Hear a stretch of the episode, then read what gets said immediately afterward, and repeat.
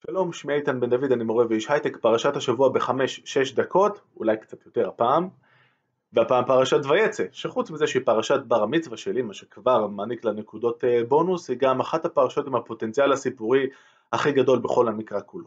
אנחנו מתחילים עם יעקב שיוצא לדרך אה, כשהוא לבד, כמו כל סיפור טוב, הגיבור או הגיבורה נזרקים פתאום למים ועכשיו הם צריכים להתמודד אה, בעצמם.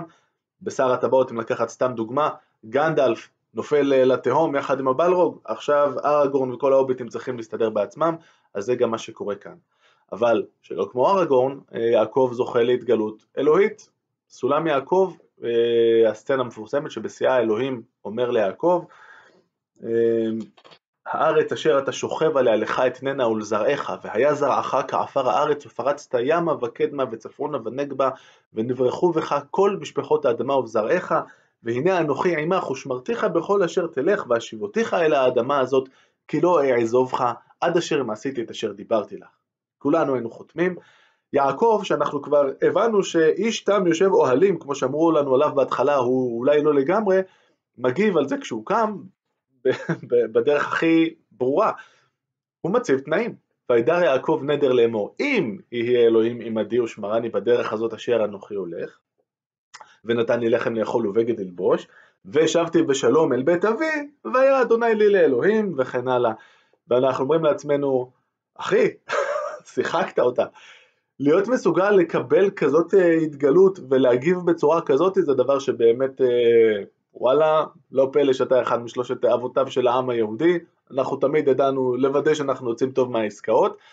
אה, בהחלט אה, תגובה מעניינת שלא היינו מצפים לה. מה שעוד לא היינו מצפים מאותו איש תם יושב אוהלים, שהדימוי הראשון שאולי היה לנו עליו זה, זה חנון כזה רזה ומסכן, זה כשהוא מגיע כבר אה, לחרן, הוא מגיע שם לבאר גדולה, וצריכים, מכסה על הבאר הזאת אבן גדולה מאוד, שאיש אחד לא יכול להזיז לבד, צריכים לארגן כמה גברים שיגיעו, אבל אז הוא רואה את העדר, אומרים לו הנה רחל באה עם הצאן, הוא רואה את העדר שלה, וכמו כל גבר טיפוסי הוא מגלה בעצמו עוצמות שהוא לא שיער כשהוא צריך להרשים בחורה, הוא גולל לבד את האבן, ושימו לב למקבץ הפעלים שיש לנו.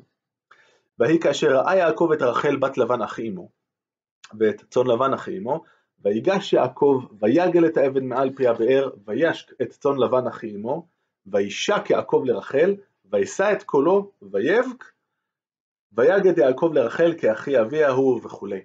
זאת קודם כל הוא עושה המון דברים, שזה תמיד, אה, תמיד נחמד, אבל תשימו לב, הוא לא אומר, היי רחל, מה נשמע?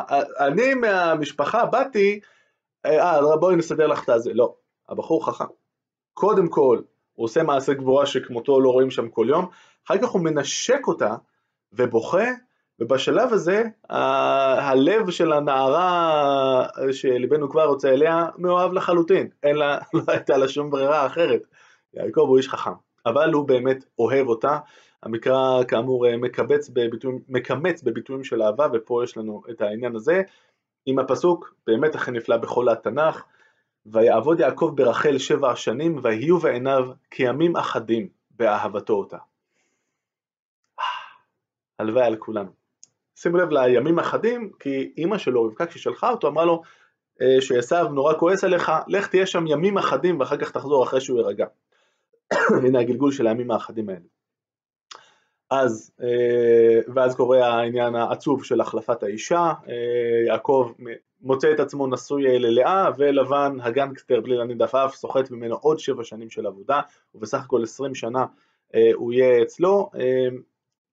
צריך גם לומר שלאה, כשהיא מתחילה את מסכת הילודה הבלתי נגמרת שלה, זה מתחיל ב"ויר אדוני כי שנואה לאה ויפתח את רחמה", עכשיו היא יודעת את זה, והיא אומרת את זה כשהיא קוראת בשמות לילדים, אז היא אומרת כשהיא יולדת את שמעון, כי שמע אדוני כי שנואה אנוכי.